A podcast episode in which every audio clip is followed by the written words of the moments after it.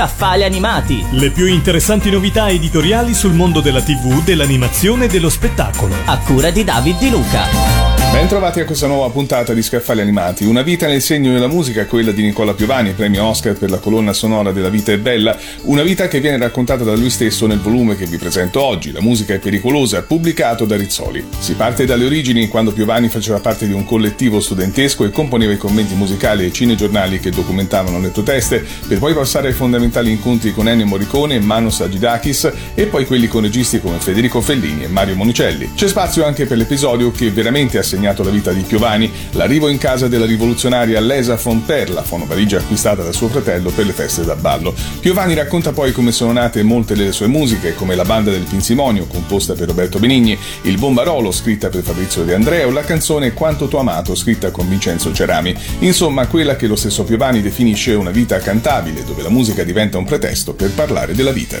Abbiamo parlato di La musica è pericolosa di Nicola Piovani, pubblicato da Rizzoli. Scaffali animati. Le più interessanti novità editoriali sul mondo della TV, dell'animazione e dello spettacolo. A cura di David Di Luca.